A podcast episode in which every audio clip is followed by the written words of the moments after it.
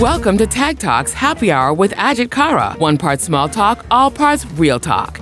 This is the part of the day when Ajit gets to know the people behind the job titles at Tag.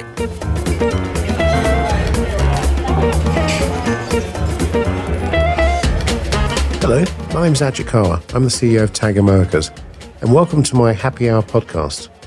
I decided to do this podcast because most of my folks know that I believe that Tag has the best people in the world, and one of our biggest assets is those people. And so I want to do a series of podcasts to talk to the folks and understand what's inside their heads, where their backgrounds are, what makes them tick, and just have some fun with them.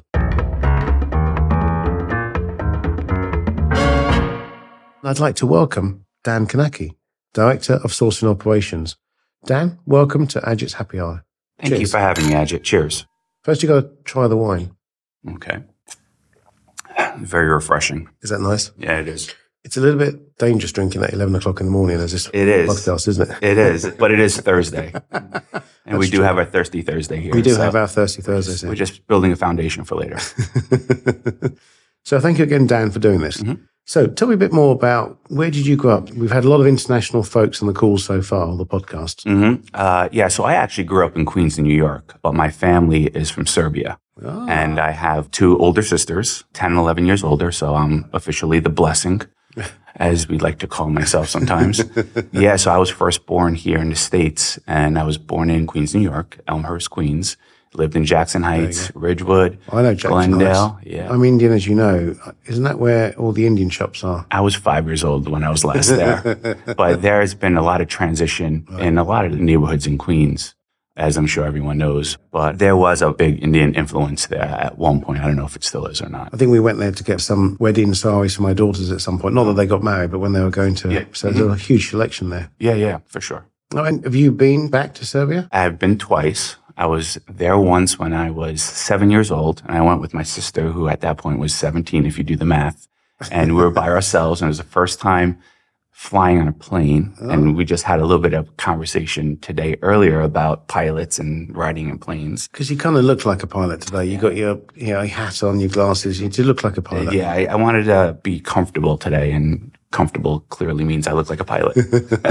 but it was, and typically in a traditional Serbian family, I would say children get sent off Oh, to the old country for, you know, three, four, five, six weeks. And that was my first experience there. And a quick story, again, petrified of flying. It is a long way as well. It was about six hours. And I get there and, you know, we're the family from the Americas and big deal. You know, my dad's town is a very poor village town, Right. outhouses and everything. So a seven year old never experienced this before. And they're like, Hey, you know, what do you want to eat? Like, what do you want?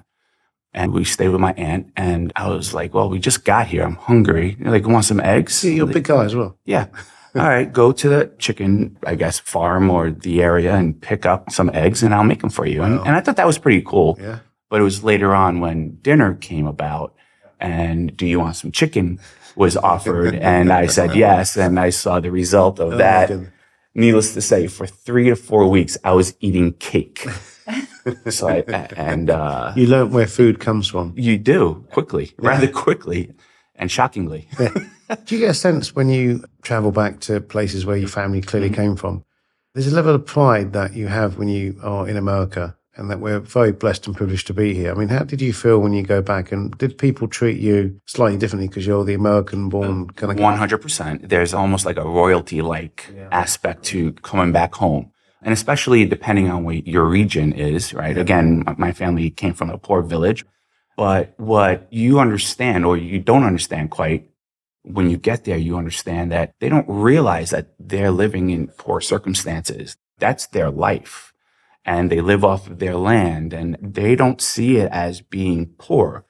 We on this side are like, Sure. wow, we have to go to an outhouse Yeah. we have to do this. And, and it's just a different perspective. And it gives you a different perspective on how fortunate you really are to live in this wonderful country. So I'm going to come back to that perspective in a moment, but Yeah. I can relate to that because when I go back to my mother's village in India, Mhm. very similar to you, and they don't have very much. But my observation, I don't know if you saw this as well, they may not have very much, but they appear to be a lot happier.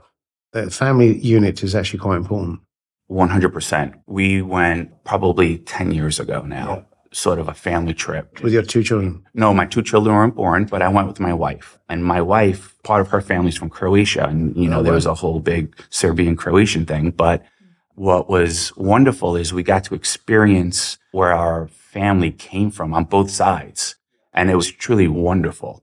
Do you think this kind of background, back to my point, is because you're one of the folks in the team Mhm. that always stands up for right? And I know that your two children are very important to you. The family value is Mhm. critical. So it's plastered everywhere in what you do and Mhm. how you're bringing them up and what you're doing. Do you think that's had some impact on you around the values that you hold? It definitely does. And I totally lost track of what I was trying to say before, and I'll get back to it. But what we saw on our last day on our trip, we were in the area that was most poor. Yeah. And we had such a great time because it was just love. It was just pure love and simple things, right? Yeah. It was pure love. And that's what we're trying to, my wife and I, we're trying to instill that in our kids. And then, you know, times today are very challenging and Sure. Each generation has its own challenges, but it seems like sometimes that gets lost. And we try as much as we can to instill that in our kids. And you're right, family's everything. We do a great job, like when we have our Thirsty Thursdays, and if someone's slightly going awry with too much, you're always the guy that makes sure they get home, and uh, yeah, they do the good stuff. But moving the um, questions around, Mhm. what did you study at school, stroke college?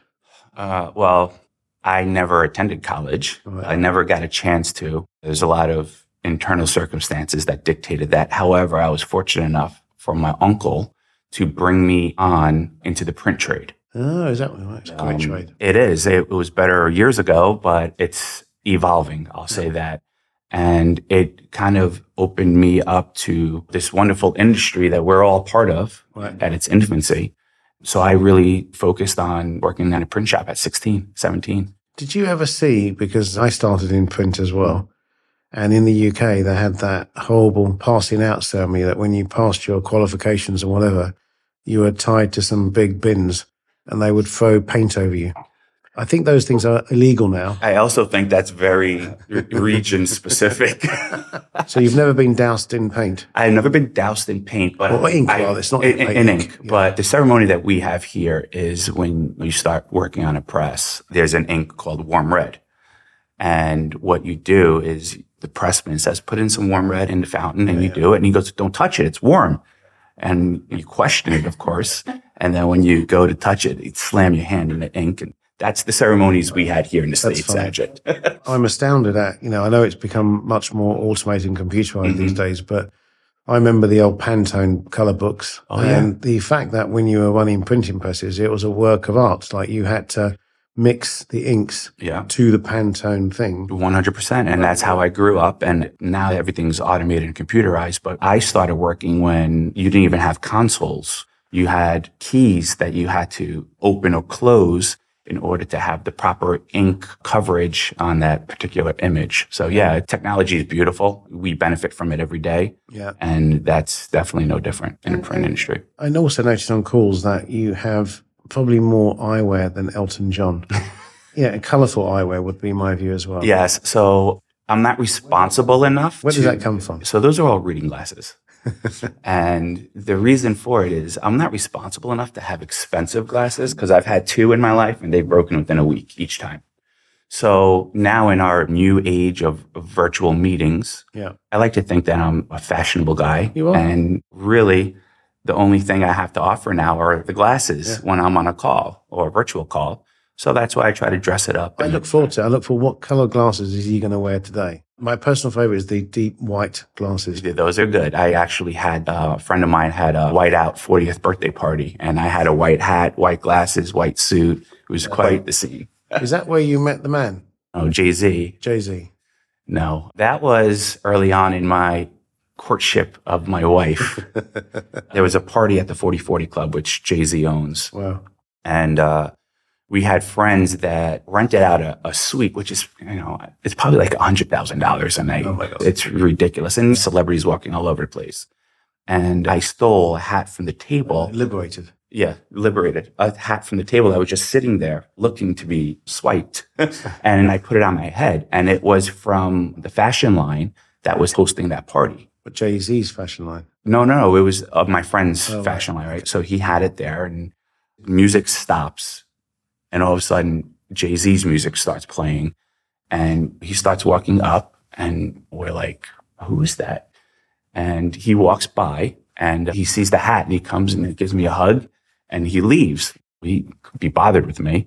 But from there, all the hostesses started running up and like, do you need bottle service? no. So they clearly confused me for somebody else. Some But celebrity. we- yeah, but we benefited from it. I think you nearly became a celebrity, didn't you? Like, let's be honest. You are a sporting prowess. Talk to me about your baseball aspirations and what um, happened. I had aspirations, Ajit. And the problem with that is you need some foundational pieces in order to be able to move on. Your talent's talent, but you need to be surrounded with other things in order for you to move on to bigger and better things. And unfortunately, I was not surrounded with that foundational base.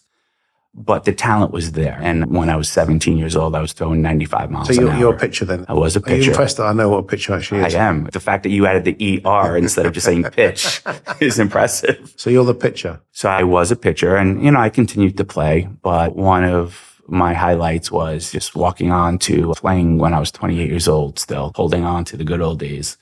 And I have and need surgery on my elbow and shoulder and it's a mess.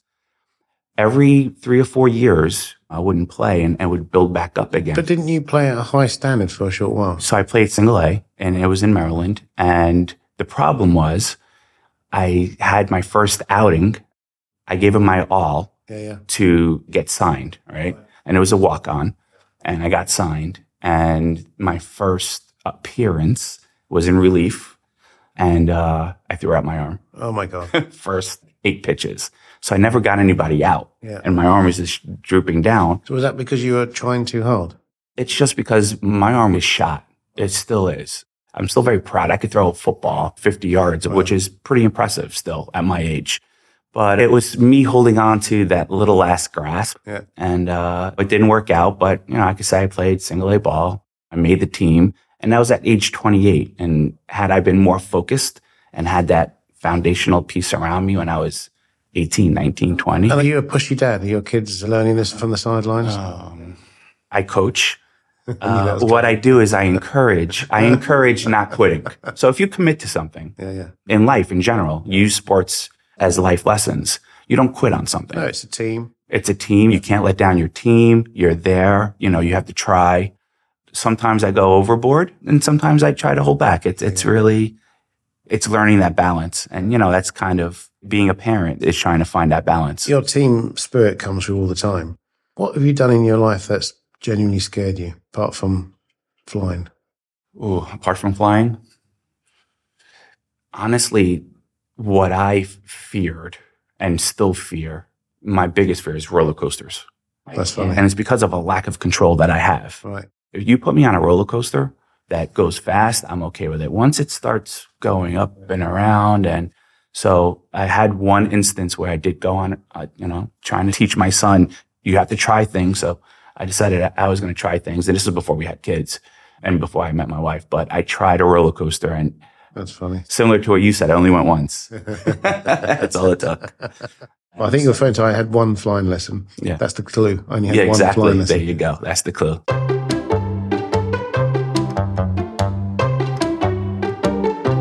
Ask Ajit anything. Thank you so much. Been a fascinating conversation. Mm. So this is the time when I say, have you got any questions for me? Um, I do. Uh, and I'm not going to make it a five or six parter. There. I know you're very in tune with pop culture, Oh my God. current I'm not. and past. Right. And I know you're very interested in music and TV and movies and non American sports. So, my question to you is if you had the opportunity to be at the top of any of those three sports, movie, entertainer, or music, what would it be and why? Interesting. That's a tough question. I'm going to go for musician. And the reason why is because I have literally no talent. I can't sing. I can't play a musical instrument, unlike Kaylie here, who's very talented. She Yes. can play the piano and sing and do everything beautifully. I have no talent whatsoever, but I love music, especially the more older music, like Mhm. yeah, Motown, Temptations. I love all of that. And in my head and in the shower, when I do sing. In my head, it's great, Yeah. but I know it's not. So to be able to stand with some talent Mhm. would be a life ambition that I know I could never achieve. So for that alone, I'd love to be able to do that. Ajit, I think you should sing a few bars of anything. Your favorite uh, Temptation uh, song. Come on, uh, come on. I'm never, never, ever going to embarrass myself to that extent. when we do karaoke nights, I'm the guy by the bar buying the drinks. I refuse to engage. So you have never engaged in karaoke. I've never engaged in karaoke and I won't. I really find that hard to believe, actually. True. And I'll tell you something. You say you have no talent, but your voice in this setting is very soothing. Oh, I don't oh, it, I like it could be the accent. I don't know, but Or the wine. or the wine. Well, yeah, it is 11 o'clock, right? um, however, there's a certain soothing quality to how you're delivering your questions, and you might have a future in podcasting. Maybe I should do a reading series books of where I put people to sleep. That could be it would be children's stories because they'd only stories. have to be five or six pages. Well, exactly. And I only like children's stories as well. Big font. Dan, I would just like to thank you again and to say people like you, with your sporting background that puts teams first, your background of being very humble, and I think you are, and the wonderful contribution that you provide, TAG, makes you an amazing person. So thank you so much for everything you do. Wonderful to get to know you a bit more today and enjoy the rest of this wine. Cheers. Thank you. Cheers. Thank you for having me. It's been wonderful, and I look forward to the rest of your podcast. Join us soon for another episode of Tag Talks Happy Hour with Ajit Kara and learn more about the people behind the job titles at Tag.